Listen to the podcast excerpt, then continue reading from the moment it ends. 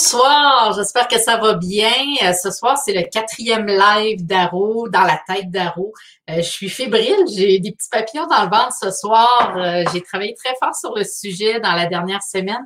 C'est fou parce que lorsque j'annonce le sujet, ben là, tout de suite, je commence à réfléchir à comment je vais l'aiguiller, quel temps j'ai le goût d'y donner, les recherches que je vais faire. Je sors mes livres, mes notes. Donc, c'est beaucoup de travail de mon côté de, de réflexion. Euh, je vous remercie à tous ceux qui m'ont envoyé des super de beaux commentaires dans la dernière semaine, qui l'ont écouté en rediffusion. Ça me touche. Euh, venez me faire des coucous dans les commentaires, euh, simplement votre prénom, de où vous êtes. c'est toujours un, un, plaisir pour moi de, de, vous lire, de savoir que, que je ne suis pas seule ce soir avec vous. Puis, euh, vous pourrez dans les prochains jours, si vous le souhaitez, aussi aller voir sur ma page euh, sur ma page web arroartiste.com. J'ai créé une nouvelle euh, une nouvelle page sur mon site web dans la tête d'Arou où tous les les derniers visuels, ben, les dernières capsules sont répertoriés et vous avez les liens directs pour les réécouter. Et en plus, vous avez aussi les sujets à l'avance des prochaines semaines. Fait que pour ceux qui sont curieux, ben, je vous invite définitivement à aller voir. Ce soir, on parle des attentes versus les ententes. Euh, ça, c'est un sujet, euh, je dirais, très piquant pour moi parce que autant j'ai pas de difficulté à m'exprimer, euh, j'ai toujours eu beaucoup de difficulté à exprimer des sentiments qui sont plus délicats. tout ce qui touche la, les discussions où je dois demander des choses et, autres. Ça a toujours été quelque chose qui était difficile pour moi. Euh, puis euh, ce soir, je vais vous partager plusieurs euh, euh plusieurs partages personnels qui vont peut-être faire sourire des gens, dire oh, mon Dieu, moi aussi j'ai vécu ça. puis je commencerai en vous disant une parole que mon chum m'a dit souvent, puis ça m'a pris du temps à assimiler. Il dit Caroline, il dit tu peux pas avoir des attentes à mon égard si je suis pas au courant de c'est quoi tes attentes. Fait que là-dessus, on a réfléchi, puis est arrivé la conclusion qu'on peut pas avoir d'attente s'il n'y a pas une entente. Hein, une entente implique une communication avec une, personne autre que nous. Puis euh, aujourd'hui, on va parler de ça, puis on va parler aussi des attentes face à nous-mêmes, puis des attentes qu'on a face aux autres. Fait qu'on va démystifier ces deux-là, mais surtout tous les enjeux de communication que ça peut créer, puis surtout les solutions que j'ai à vous proposer pour sortir un petit peu euh, de tout ça. Puis Marco, je vous salue, merci beaucoup euh, pour le petit commentaire, c'est super gentil. N'hésitez pas euh, à commenter, à faire des coucous. pour moi, c'est toujours très, très apprécié. Puis je vais commencer à vous partager une petite réflexion. Qui se nourrit d'attente risque de mourir de faim. je sais pas, moi, ça m'a fait rire quand j'ai ça, que j'ai dit, je vais leur en parler pour commencer mon live ce soir. Mais des mots comme déception, colère, euh, frustration, jugement, euh, impuissance, tristesse, honte, c'est tous des mots qui, moi, viennent euh, à moi quand on parle des attentes. puis aujourd'hui, ben, on va parler de tout ça. Puis surtout, de déterminer pourquoi les choses passent pas nécessairement comme c'était prévu, comme on aimerait que ça se passe. Puis j'aimerais ça, dans un premier temps, partager une expérience personnelle relatif à mon père. Je ne sais pas si vous avez des attentes par rapport à vos parents. Moi, mon père a grandi sur une ferme euh, d'une treizième d'une famille de 13 enfants, donc c'était le petit dernier. Euh, et c'était quelque chose qui était difficile. Il n'a pas grandi dans un environnement, il n'a jamais manqué de rien, mais il n'a pas grandi dans un environnement d'amour et où la communication de l'amour était euh, partagée puis présente. Puis c'est quelque chose personnellement que j'ai toujours souffert face à mon père, d'avoir l'attente d'un câlin, d'avoir l'attente d'un je t'aime. J'ai 45 ans, mon père en a 74, 75. C'est encore quelque chose qui est difficile. Donc, l'attente face à l'amour de mon père, hein, qui me dise qu'il m'aime, qui, il me le démontre à sa façon, puis il a fallu que je comprenne que ses messages, sa façon d'être, étaient de l'amour pur et dur à sa façon à lui, mais qui n'était pas nécessairement la mienne.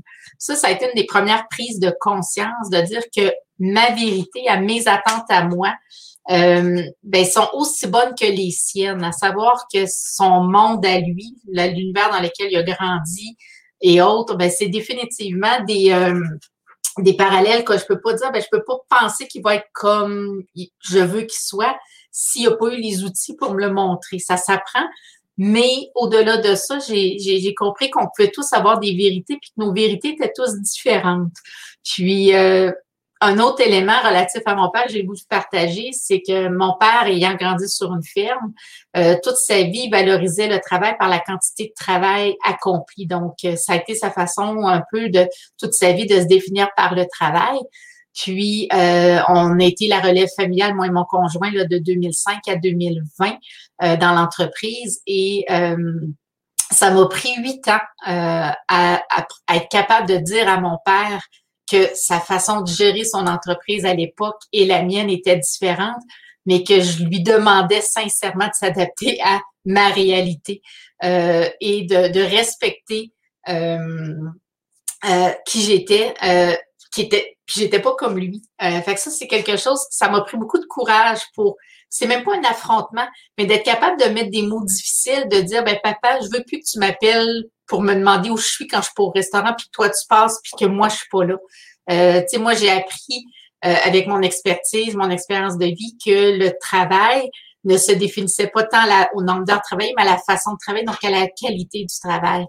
Puis euh, ça, ça m'a beaucoup fait réfléchir, mais ça m'a pris quand même beaucoup d'années à être capable de simplement lui dire, ben papa, je te demande de plus m'appeler pour me démontrer que tu n'es pas content ou que tu n'es pas satisfait ou que je fais pas les choses comme toi tu veux que les fasses. Fait que, lui, il avait une attente à mon égard, mais moi, j'en ai eu beaucoup à son égard aussi. Puis ça m'a pris beaucoup de temps à avoir le courage de, de mettre des mots sur euh, sur ce que je ressentais, ce que j'avais le désir. Puis euh, mon conjoint m'a beaucoup aidé dans ce cheminement-là être capable de nommer les attentes que j'avais pour éviter les déceptions. Donc, on va parler de d'où viennent les attentes parce que ça part de pourquoi on a des attentes, hein? pourquoi on, définit ou on a un espoir que les gens vont penser comme nous, euh, qu'on va penser que, si moi j'y ai pensé, ben l'autre devrait être capable d'y penser, penser aussi. Puis ça passe par plusieurs éléments. Le premier, c'est l'image idéale. Donc, nous, notre réalité, notre vérité à nous nous détermine un cheminement bien précis. Et en contrepartie, bon, on s'attend à ce que les gens aient le même idéal ou la même vision que nous. Euh, puis c'est un petit peu une, une fausse croyance parce qu'on est tous un différent. Deux, on peut pas généraliser. C'est pas parce que nous on a un propos ou une pensée que les gens vont avoir la même vision, vont même à la limite espérer les mêmes choses. Donc euh, c'est super intéressant de, de comprendre d'où viennent nos croyances pour être en mesure de soit normaliser ou dédramatiser, puis de prendre un petit peu de recul sur ça, puis surtout se protéger pour éviter d'avoir des, déceptions dans, dans le processus.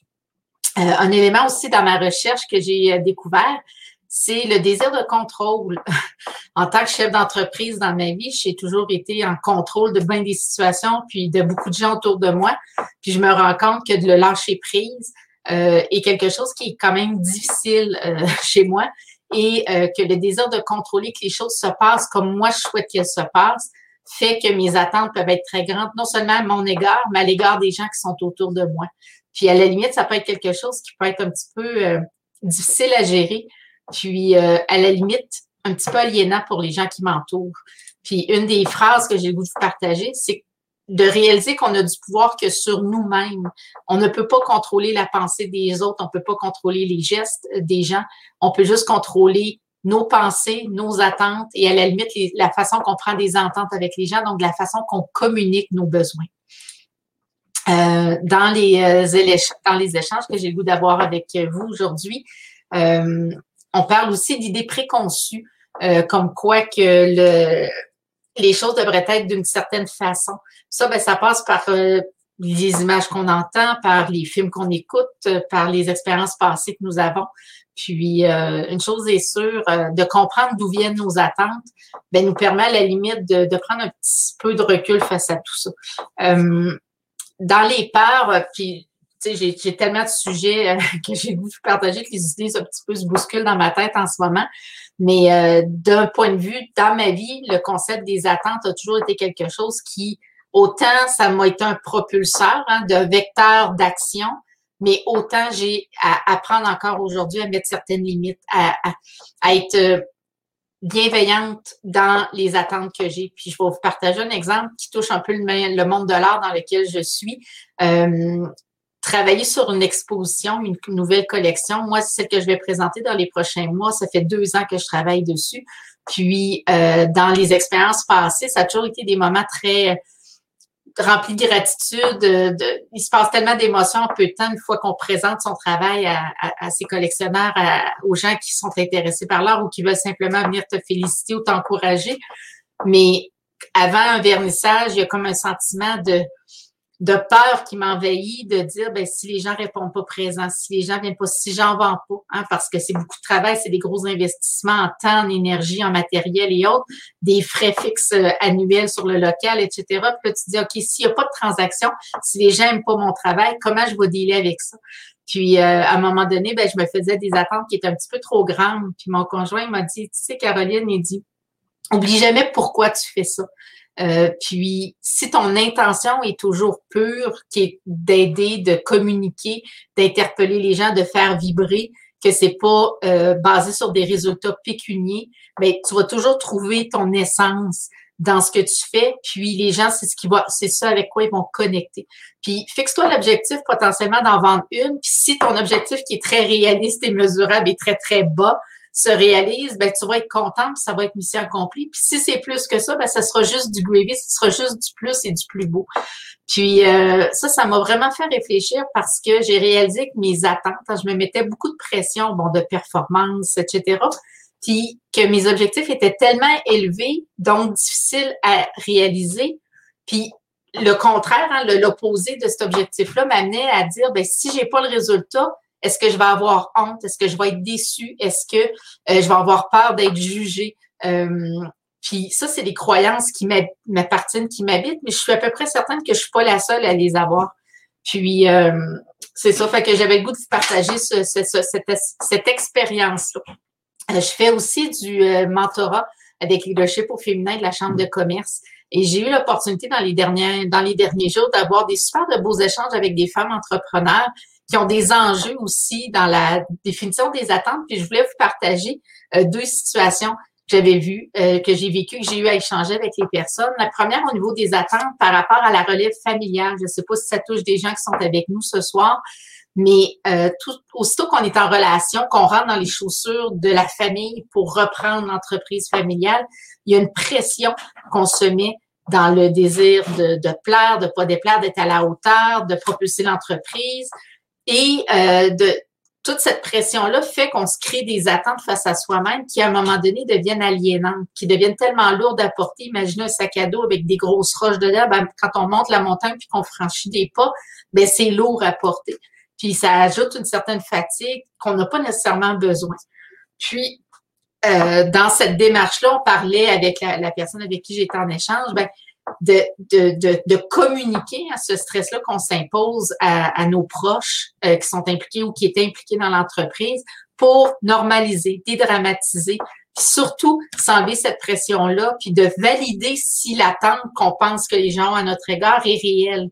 Parce qu'il y a beaucoup, beaucoup de, de, de situations où, selon l'image qui est ici, je vais me tasser de ce côté-là.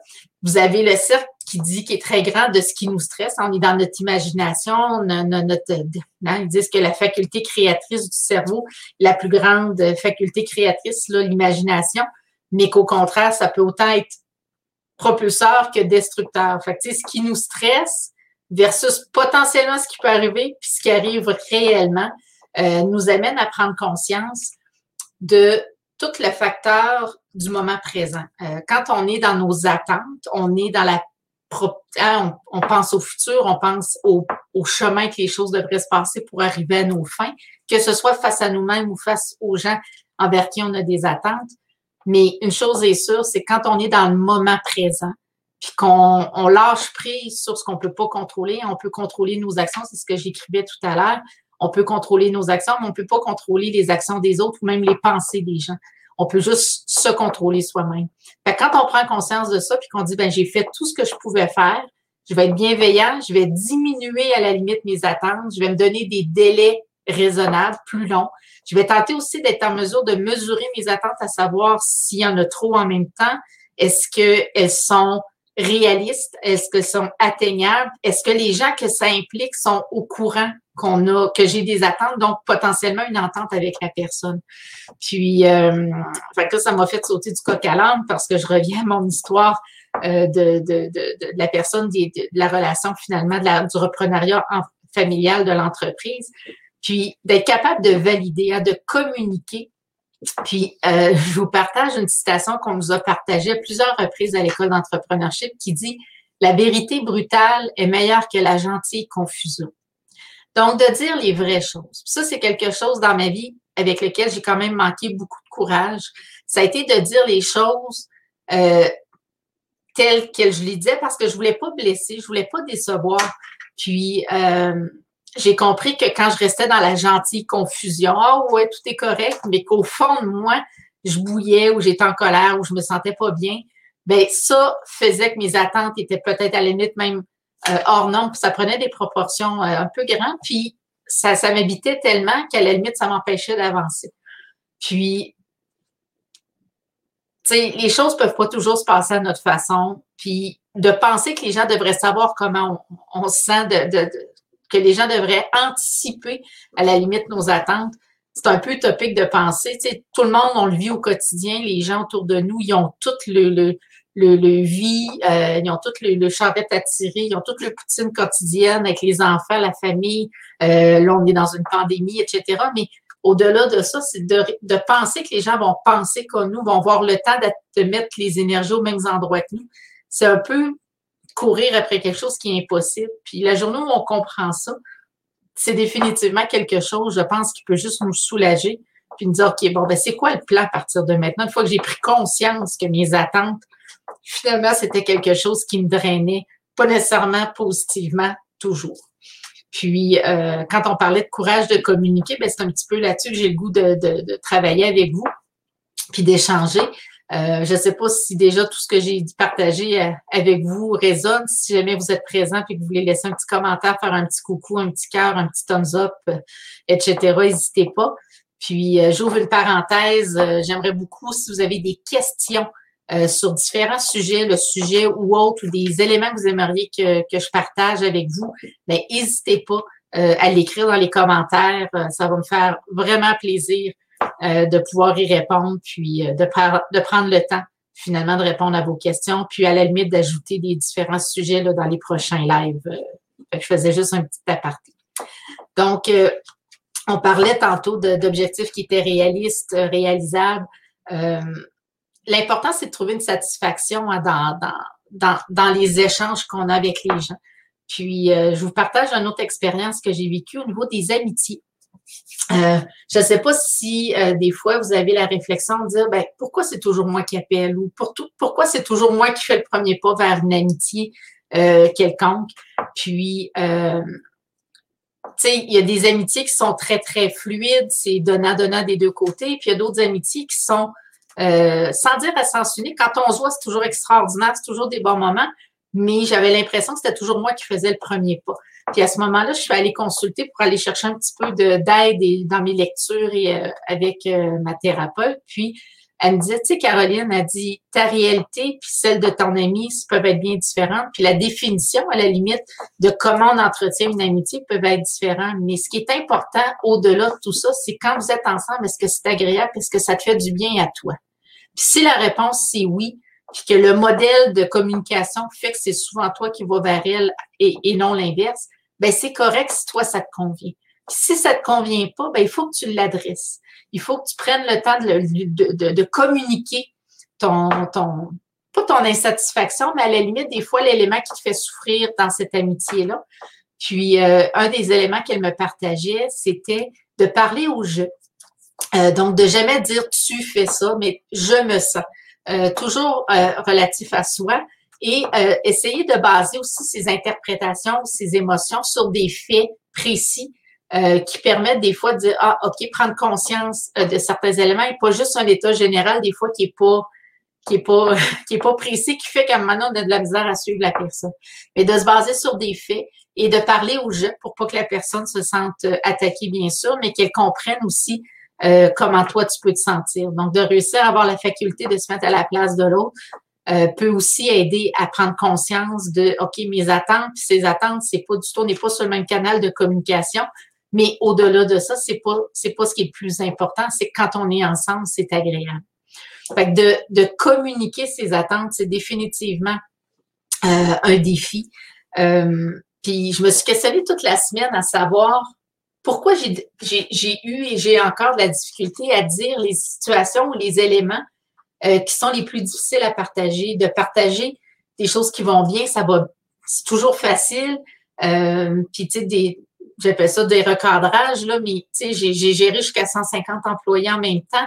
Puis j'ai jamais eu trop de difficultés à prendre l'employé, à, à, valoriser ses forces, mais aussi travailler sur les points qu'il avait à travailler, puis d'adresser des situations des fois qui étaient conflictuelles ou problématiques. Mais aussitôt qu'on tombe dans quelque chose qui est très personnel, euh, où je me sens euh, directement en, au niveau de mon essence, puis au niveau de mes valeurs ou quoi que ce soit, mais ça, définitivement, ça résonne très fort en moi, puis ça devient quelque chose où j'ai un blocage. Puis cette semaine, je me suis donné le mandat de réfléchir à ça vient d'où.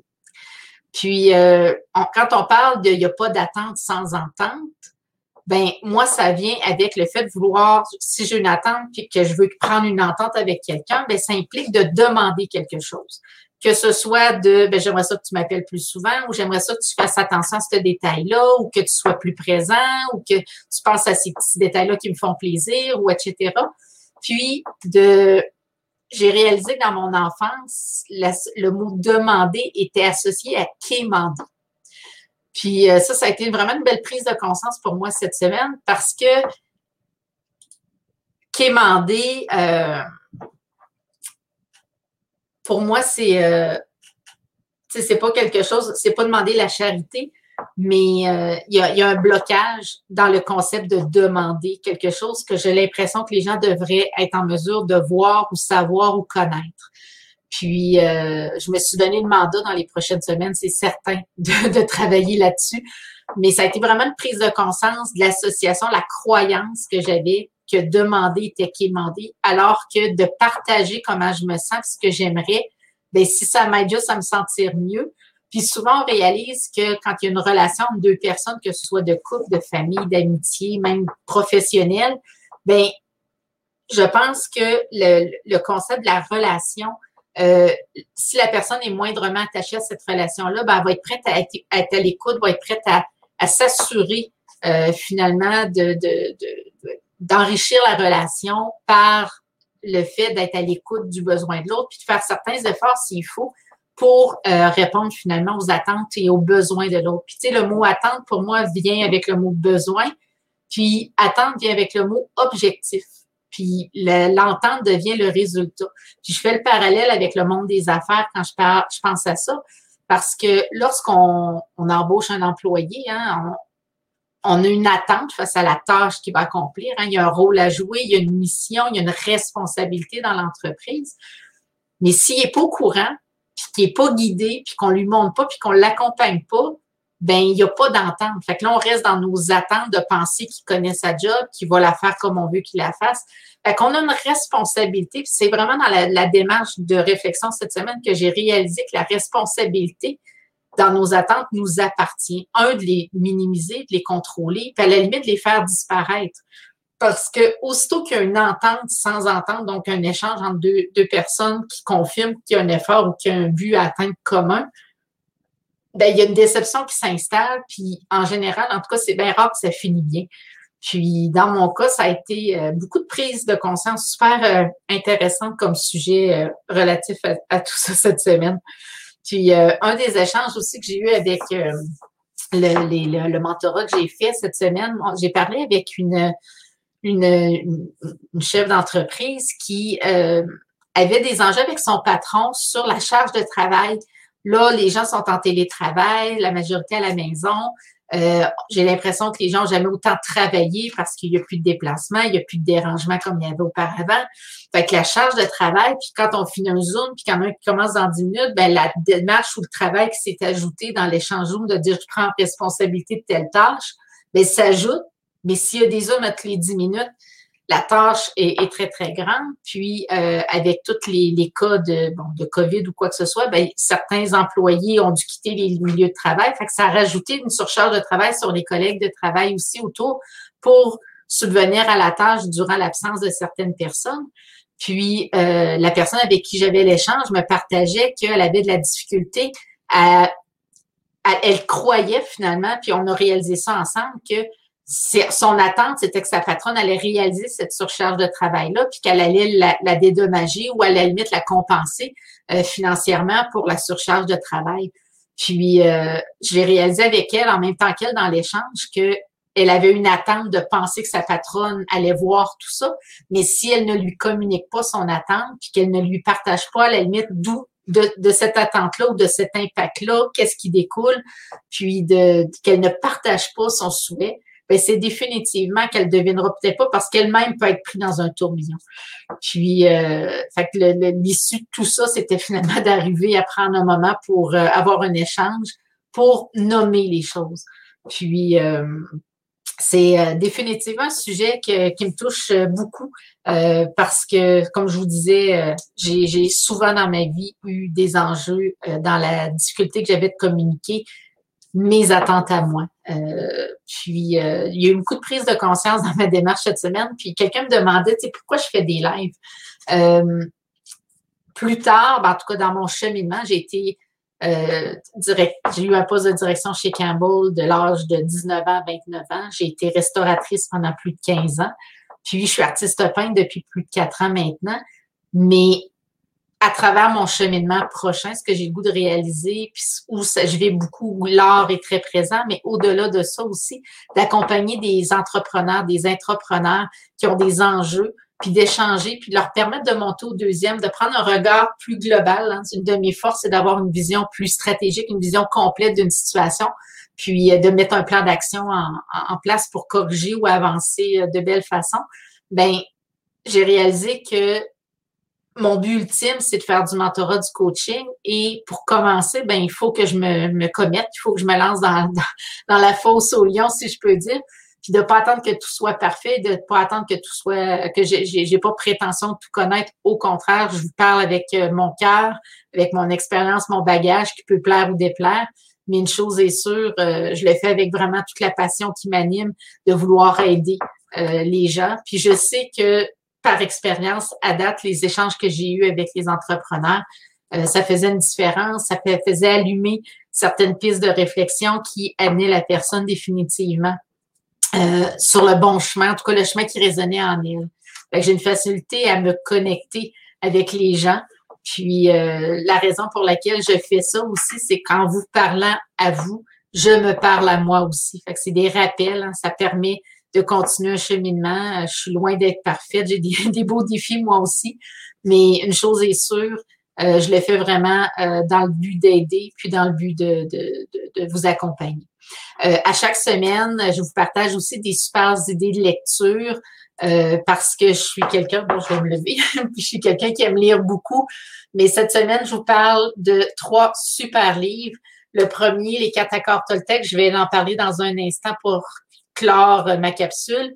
Les hommes viennent de Mars et les femmes de Vénus. Très bel échange entre les hommes et les femmes sur la différence de communication et de perception des situations. Puis Affirmez-vous pour mieux vivre avec les euh, autres de Frédéric Frangin, livre français, est très intéressant sur justement la qualité de nos communications. Puis, euh, je vous partage les quatre accords Toltec, probablement que la majorité des gens, vous l'avez vu.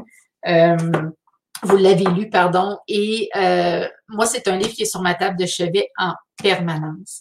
Dans tous mes tableaux de visualisation, les quatre accords Toltec sont écrits. Je me nourris de ces quatre accords et euh, je, vais, je vais simplement, dans le fond, euh, vous les partager. Euh, le premier, euh, ça dit ne jamais supposer. Hein? Donc, de toujours aller valider l'intention, la perception des gens, ne jamais supposer que les gens pensent comme ça, à hein, notre imagination, notre faculté créatrice, mais ne jamais supposer. La deuxième, c'est ne jamais rien prendre personnel. Euh, peu importe ce qui nous est dit, peu importe l'enjeu d'une tierce personne, quand on reçoit l'information, de se dire, OK, ça m'appartient pas, c'est pas dirigé contre moi, même si c'est à moi qu'elle le partage. Donc, de, de se donner le droit d'un certain détachement. Puis, c'est une phrase, moi, personnellement, qui me fait vraiment, vraiment beaucoup de bien. Euh, un, un, un, un, autre, pardon, des accords Toltec, puis là, j'ai vraiment un blanc. Parce que d'habitude, je les ai même pas écrits, je les connais par cœur, mais là, en état devant vous, mais je vais quand même prendre le temps d'aller les chercher parce que ça, je trouve que ça touche tellement le sujet que nous abordons en ce moment. Euh, le premier, c'est que votre parole soit impeccable. Donc, de toujours être authentique, de dire les, les vraies choses, de, de, dire comment on se sent, de pas de pas mettre de gants, de gants blancs, mais toujours dans le, dans le respect de l'autre, mais que votre parole soit impeccable, qu'elle soit ligne avec ce que vous ressentez vraiment, qu'elle soit liée à, à, à vous. Euh, c'est définitivement, je pense, euh, une, une, parole très, très sage. Puis la dernière, c'est faites toujours de votre mieux. Euh, Il n'y a rien à dire de plus que faites de votre mieux, mais tous les jours, on se lève le matin avec une intention de notre journée. Le soir, on remercie la journée qu'on a eue, on identifie les petits moments qui ont, qui ont été charnières, puis tout ça, puis on, on regarde en avant toujours. Mais faites de votre mieux. Je trouve que ça, ça donne, en tout cas, moi, ça m'enlève la pression de dire, ben, est-ce que moi, j'ai l'impression d'avoir fait de mon mieux? Puis si la réponse, c'est oui, hey, let's go, on fonce. puis demain est un autre jour, puis on va continuer à grandir. Fait je ne sais pas si euh, le contenu que je vous partage euh, vous fait du bien, vous interpelle. Si oui, ben n'hésitez pas à le commenter, que ce soit euh, en live ou en rediffusion. J'ai, comme je vous expliquais au début du live, sur la page daroartist.com, vous avez maintenant le lien vers la page YouTube, Spotify au niveau du podcast, donc possible de l'écouter en rediffusion audio seulement aussi. Et le sujet de la semaine prochaine, c'est super. On va parler du pouvoir de la visualisation. Euh, chaque année, je fais un tableau de visualisation. Puis, mon objectif lors de la capsule de la semaine prochaine, c'est de vous donner les outils pour que vous puissiez faire le vôtre. Qu'est-ce qu'on met dessus? Comment on se prépare? Euh, comment on peut l'animer? Euh, quels sont les, les éléments qu'on... Fait que ça vient euh, compléter, je pense, les sujets qu'on a abordés au niveau de l'audace, hein, d'oser avoir des objectifs, et euh, celui où on a parlé de la motivation profonde. Euh, fait qu'on va faire le lien de tout ça. Je vais vous donner plusieurs euh, outils. Euh, si vous aimez, n'hésitez pas à partager les lives ou le fait qu'il y a des lives avec vos, votre entourage, vos amis, des collègues de travail. Moi, ça me ça, me fait vraiment du bien. Ça me fait, ça me touche toujours de pouvoir euh, échanger avec vous. Je vous remercie beaucoup. Je vous dis à lundi prochain, 19h. Si vous avez des sujets que vous aimeriez aborder, n'hésitez pas, ça va me faire plaisir. Puis je remercie tous ceux qui ont laissé des commentaires euh, dans le fil de, commentaires aujourd'hui. Puis je remercie Marco, Katia de vos beaux partages. Euh, ça me touche, puis je vais continuer à tenter de vous donner du contenu qui est pertinent puis qui peut juste vous aider à cheminer, à réfléchir, puis à grandir comme moi. Je vous souhaite une belle journée, une belle fin de journée, une belle semaine, puis je vous dis à la semaine prochaine. Bonne, bonne fin de semaine. bonne semaine. bye bye.